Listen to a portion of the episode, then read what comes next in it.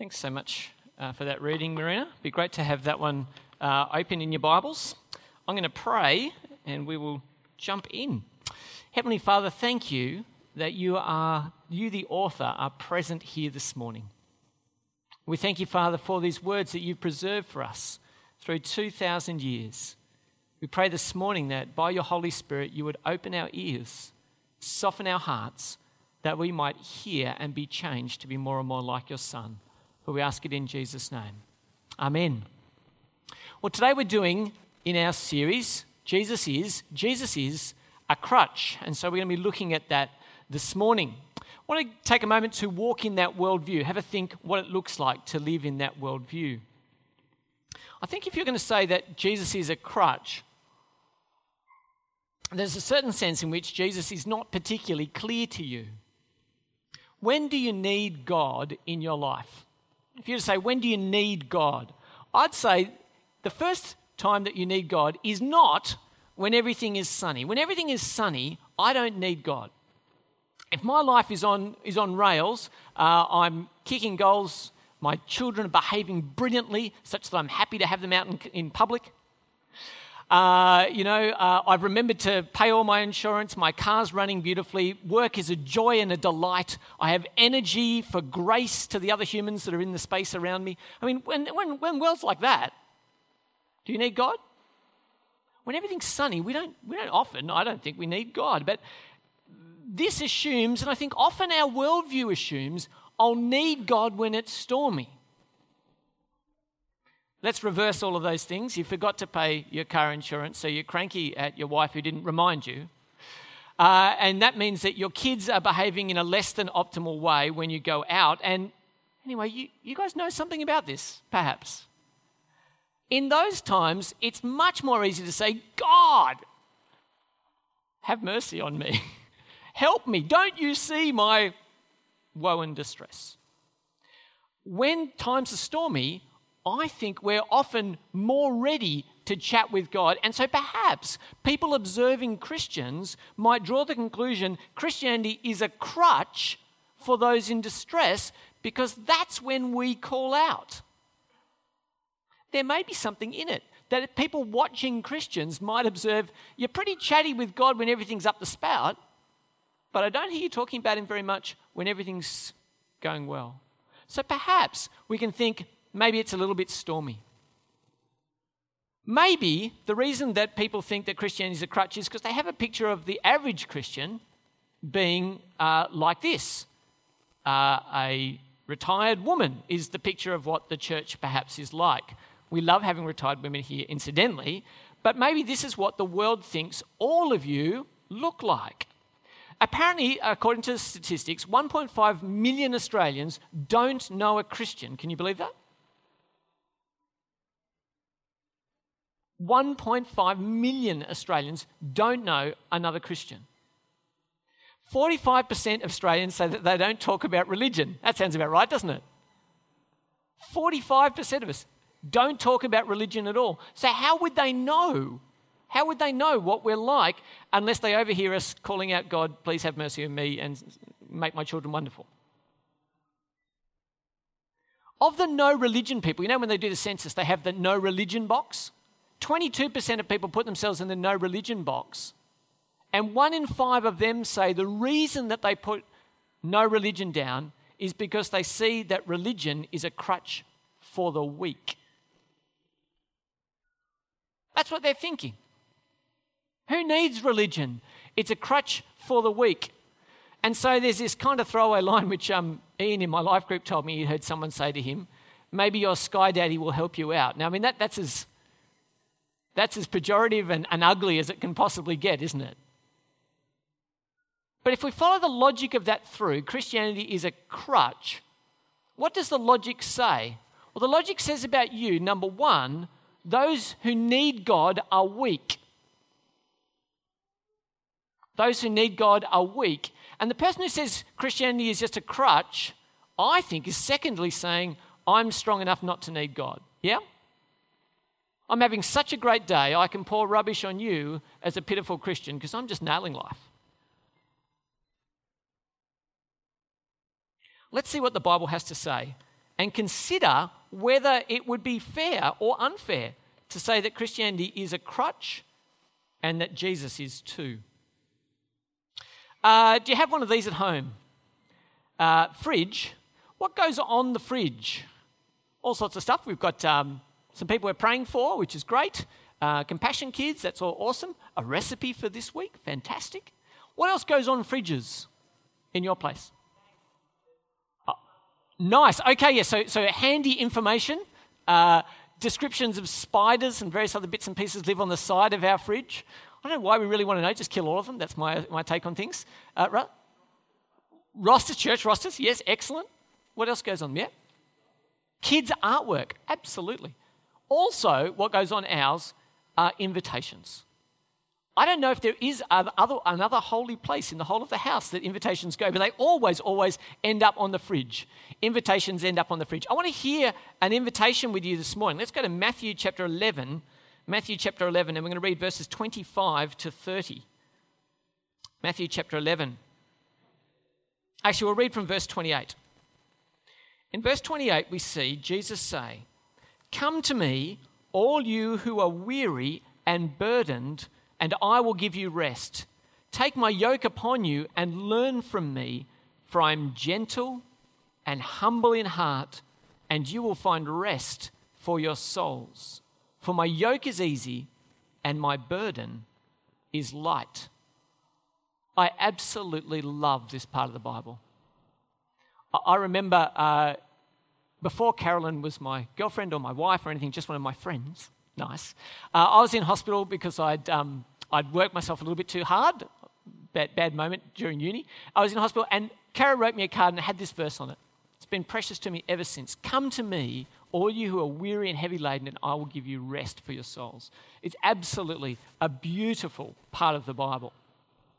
Who's on the invite list? Who is Jesus flinging open the invitation for?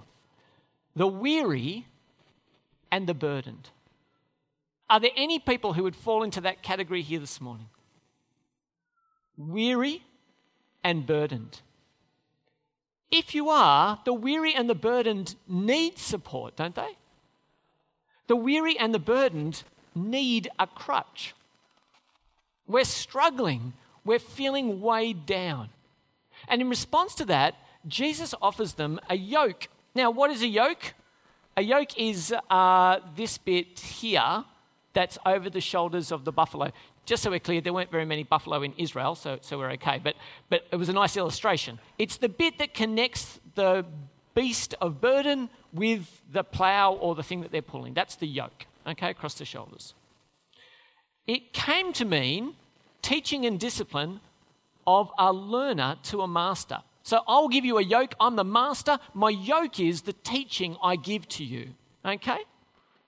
Now, in the old uh, time, the, the time that Jesus is here, the yoke that was around the necks of the people was a serious case of religion a serious case of religion. That won't particularly surprise you. But it got down to the point where the Pharisees were saying, You need to get your holiness stuff sorted out, to the point where they were tithing their herbs.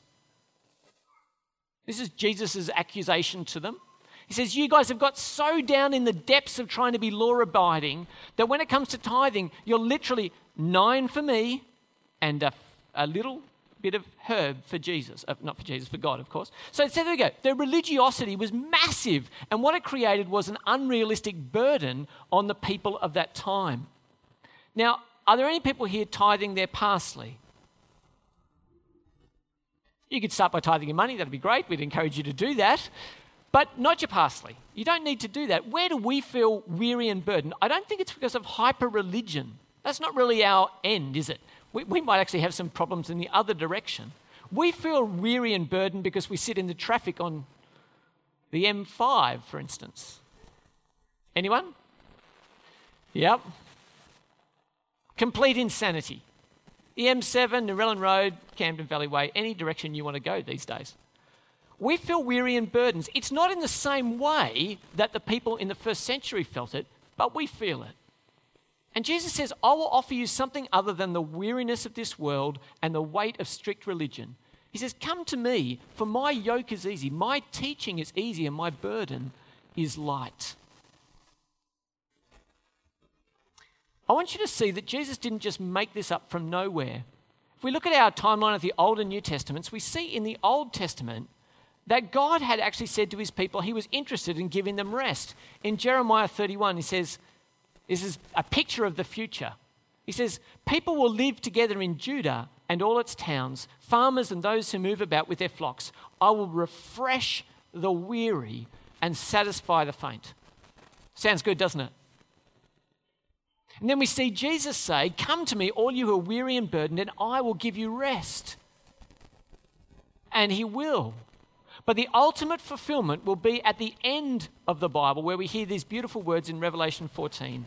Then I heard a voice from heaven say, Write this Blessed are the dead who die in the Lord from now on. Yes, says the Spirit, they will rest from their labor, for their deeds will follow them. See, one day, brothers and sisters, not only will we have the yoke of Jesus on us, but one day we'll experience the full rest, which is being in the presence of the Lord in the last day. And I hope you look forward to that. That's when the full rest will be. In the meantime, Jesus offers us a support to the weary. If you're weary, come to Him. Jesus is, let's say, a crutch to those who are weary of this life or the burden of strict religion. Uh, let me confess my sins. Uh, I like Stu the way you led us into confession today. It was great. I confess my sins. Uh, this is uh, my hedge. I have no green thumbs, black thumbs, okay? But this is my hedge in the back of my place. Now, it's been a bit dry, has it not? Half the hedge is green, this half of the hedge not looking so good. Now, uh, what could I reasonably uh, expect from this hedge, do you think, moving forward? The rubbish bin. Excellent. So, what could my expectations be? You're going to bush up and supply joy and. What if I say to it, live? I think we've missed the boat, have we not?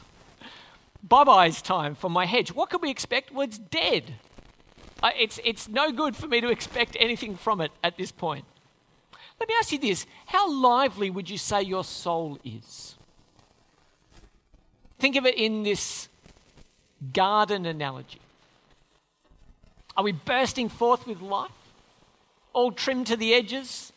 Flowers, grass, natives, if you're into that sort of thing? Are you full of life? Or are you dry and weary?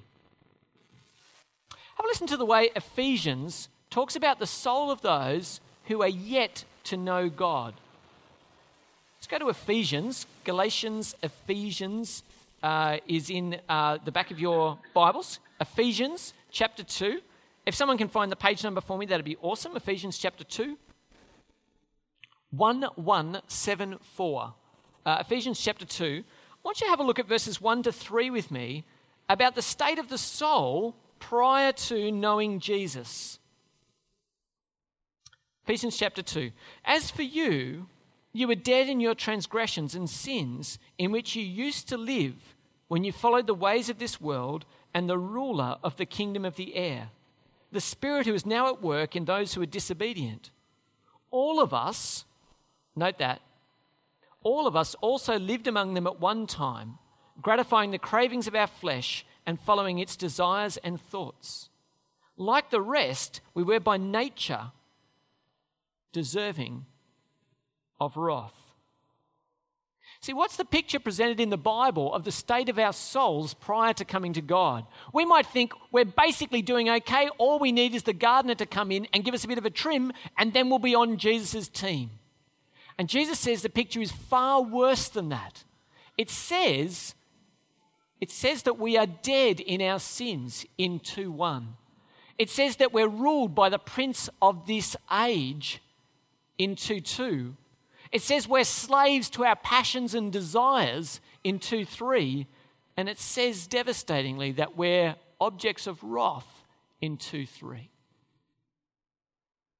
See, we aren't a nice garden that Jesus could adopt if he was looking for some hobby time. We're destined, where do we say my hedge was destined? For the bin. We didn't have anything to offer. There were no redeeming qualities left. We were spiritually dead.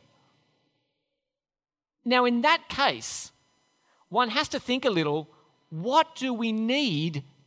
What do we need?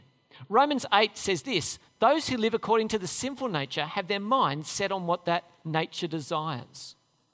But those who live with the Spirit have their mind set on what the Spirit desires. The mind of sinful man is death, but the mind controlled by the Spirit is life and peace. Notice what it says about the sinful mind. The sinful mind is hostile to God. It does not submit to God's laws, nor can it do so.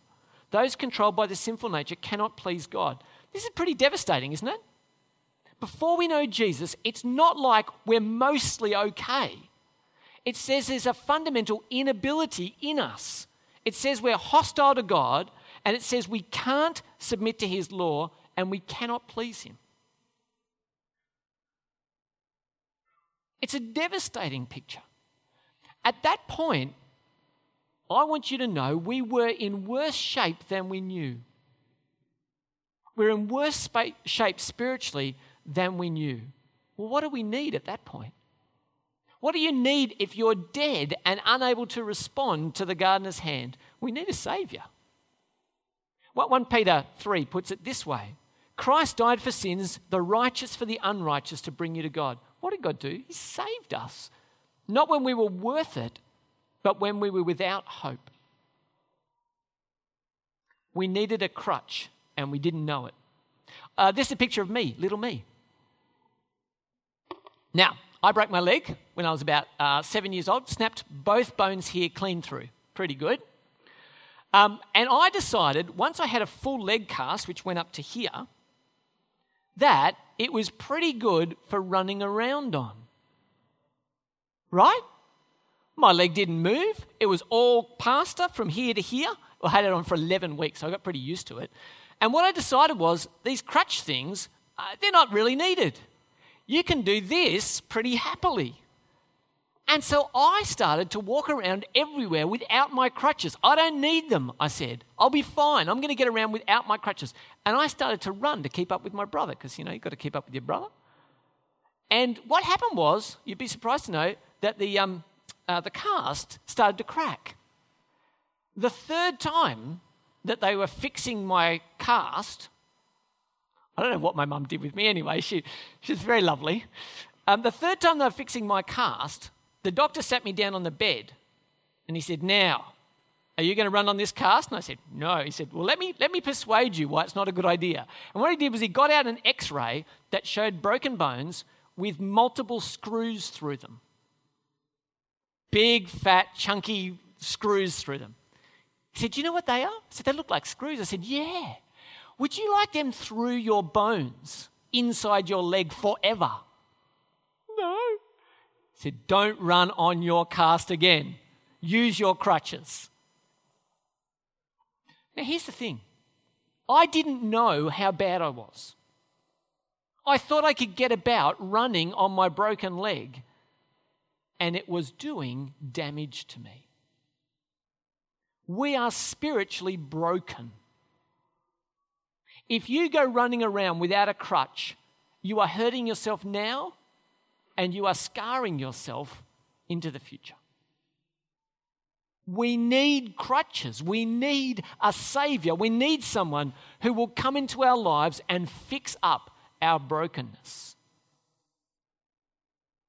We need a crutch. Does anyone like playing Monopoly? I want to know if there's anyone who likes playing Monopoly. Yeah, there are some. Great. When does Monopoly finish? Never. No, there's an answer. When, thank you, Tim. When someone flips the board, that's when we finish the game Monopoly. It never finishes properly. What happens when you uh, are getting to the end of the game is your, prop- your properties all get mortgaged, don't they? And you have to try and buy them back out of mortgage. But we know something about mortgages, don't we? Oran Park? We know something about mortgages. The average Sydney mortgage apparently is 600k, average mortgage. And here, if you look at the average house prices here, it's got to be, I think the average last year was like 750 or something here. We know about mortgages here. What does a mortgage do? Does it create pressure in your life? Does it give you a burden? Does it weigh you down? What if I told you just today, imagine magically, your mortgage was cancelled? How would you feel? That's the response, isn't it? I don't even have to prompt you. Oh, There's other stuff that's boring in service, but mortgage being cancelled, that sounds great, doesn't it? So imagine I told you your mortgage was cancelled. What would change? Can you think about the things that would be different? Can you think of how relieved you'd be if that weight was off your shoulders? Wouldn't it be brilliant? It would be brilliant, wouldn't it?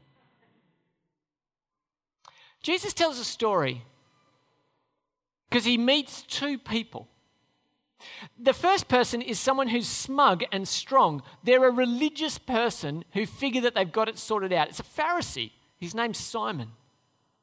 The second person is someone who's full of sin and shame.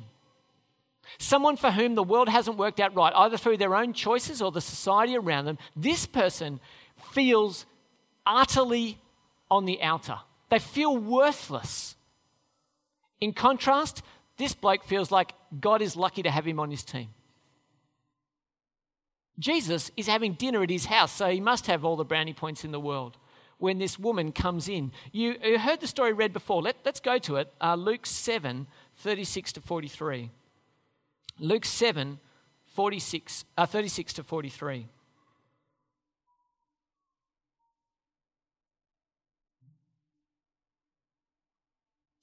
When one of the Pharisees invited Jesus to have dinner with him, he went to the Pharisee's house and reclined at the table. A woman in that town who lived a sinful life learned that Jesus was eating at the Pharisee's house, so she came there with an alabaster jar of perfume. As she stood behind him at his, as she stood behind him at his feet weeping, she began to wet his feet with her tears. Then she wiped them with her hair, kissed them, and poured perfume on them. When the Pharisee who had invited him, not the woman, note, said to himself, If this man were a prophet, he would know who is touching him and what kind of woman she is, that she's a sinner. So, what's the inference? I know better than Jesus. I know this woman's a sinner. Jesus is blind to how bad this woman is. Verse 40, Jesus answered him, Simon, I have something to tell you. Tell me, teacher. He said, See, I'm really important. Jesus is talking to me. Tell me, tell me, teacher. Two people owed money to a certain money lender. One owed him 500 denarii, the other 50. Neither of them had the money to pay him back. So, massively unexpectedly, he forgave the debts of both. Now, which of them will love him more? Simon replied, I suppose the one who had the bigger debt forgiven. You've judged correctly, Jesus said. It's a fascinating story, and what Jesus is doing is pointing something out. There's actually a hidden thing in here. This man thinks that his debt is small. The woman knows her debt is massive. And so Jesus, in a brilliant way, which is the way all stories work, says, Hey, I want to tell you a story. He tells the story and he says to the man, Do you know what's happening in the story? And he's smart enough to go, Oh, I see the story. Yeah, yeah. The person who's been forgiven more, they would obviously love more. And what's Jesus saying? Hey, mate, you know how you reckon I missed something about this woman? You might have missed something about yourself here. Yeah? You think you're so good that you have a small debt. She knows she has a massive debt, but her debt has led her to seek me and to honor me while you have failed to wipe my feet, kiss me, anoint my head with oil. You haven't done any of those things, and this woman has done it in abundance. There's this beautiful quote I read in a, in a, in a um, uh, commentary I was reading this week. It says, It is not what the sinner is that Jesus sees, but what the sinner could be through God's love. Isn't that brilliant? So Jesus looks at this broken woman and says, I see you. I see what God can do in you and through you if only you could be released in his love by forgiveness. And he looks at a smug man who is counting his blessings and thinking to himself, oh, Jesus is lucky to be having me in his house today. Smugness never comes off well with God. Brokenness, he delights in. He absolutely delights in. And so let me ask you today here's a diagnostic test for us. Do you feel that you're better than most?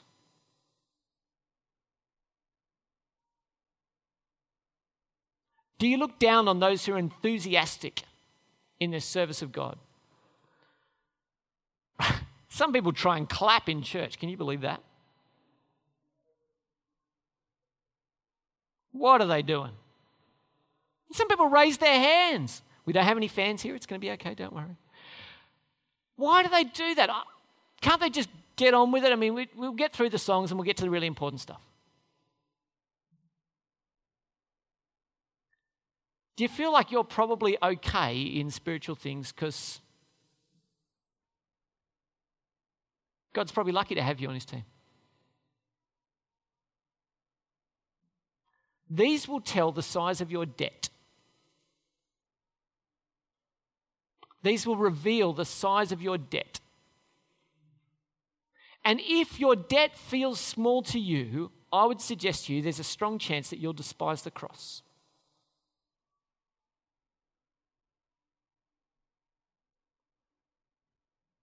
The debt forgiven will reveal the size of your love. Lord Jesus, if you could forgive me my debt, my debt, then how much would I love to pour my life out to you? If I figure it's a car loan instead of a house mortgage, I'm going, Lord Jesus, it's nice of you. Thanks so much. If it's the unpayable debt of forgiveness before God and He's done it for you, how much should we live a life pouring our hearts out before God?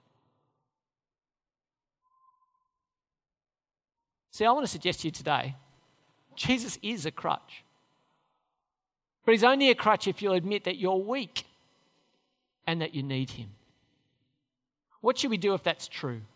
Well, I want to say Jesus is a crutch. Let's say yes, Jesus is a crutch. He's a crutch to those who are weaker than they knew. He is a crutch to those who are weaker than they knew. And mocking or agreeing with this depends on how large you see your debt to be. There's another side. Jesus is a crutch. No, it, at some level, that's to sell the resurrected king and judge of all short of his glory. Is Jesus a crutch? He's not only that, is he? He's much more. He's the glorious risen Son of God. He's the judge of all. He's the Messiah. Is Jesus a crutch? Well, that's to sell him short. Is he a crutch for the weak? Absolutely. Take hold of him, but then get to know him as so much more. Will Jesus be your God for stormy and sunny weather? Will he be your God for stormy and sunny weather? Jesus offers you today rest if you're weary. He offers life to the spiritually dead, and he offers the cancellation of debts to those who know the weight of their sin. Jesus is a crutch. What do you say? Let me pray.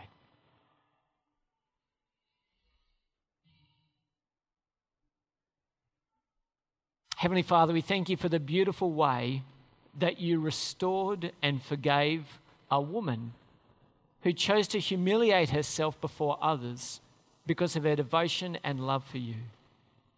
Father, might we know the weight of our debt. Might we know the joy of its forgiveness. And may you help us to run with restored legs because we have you as our King. We ask these things in Jesus' name. Amen.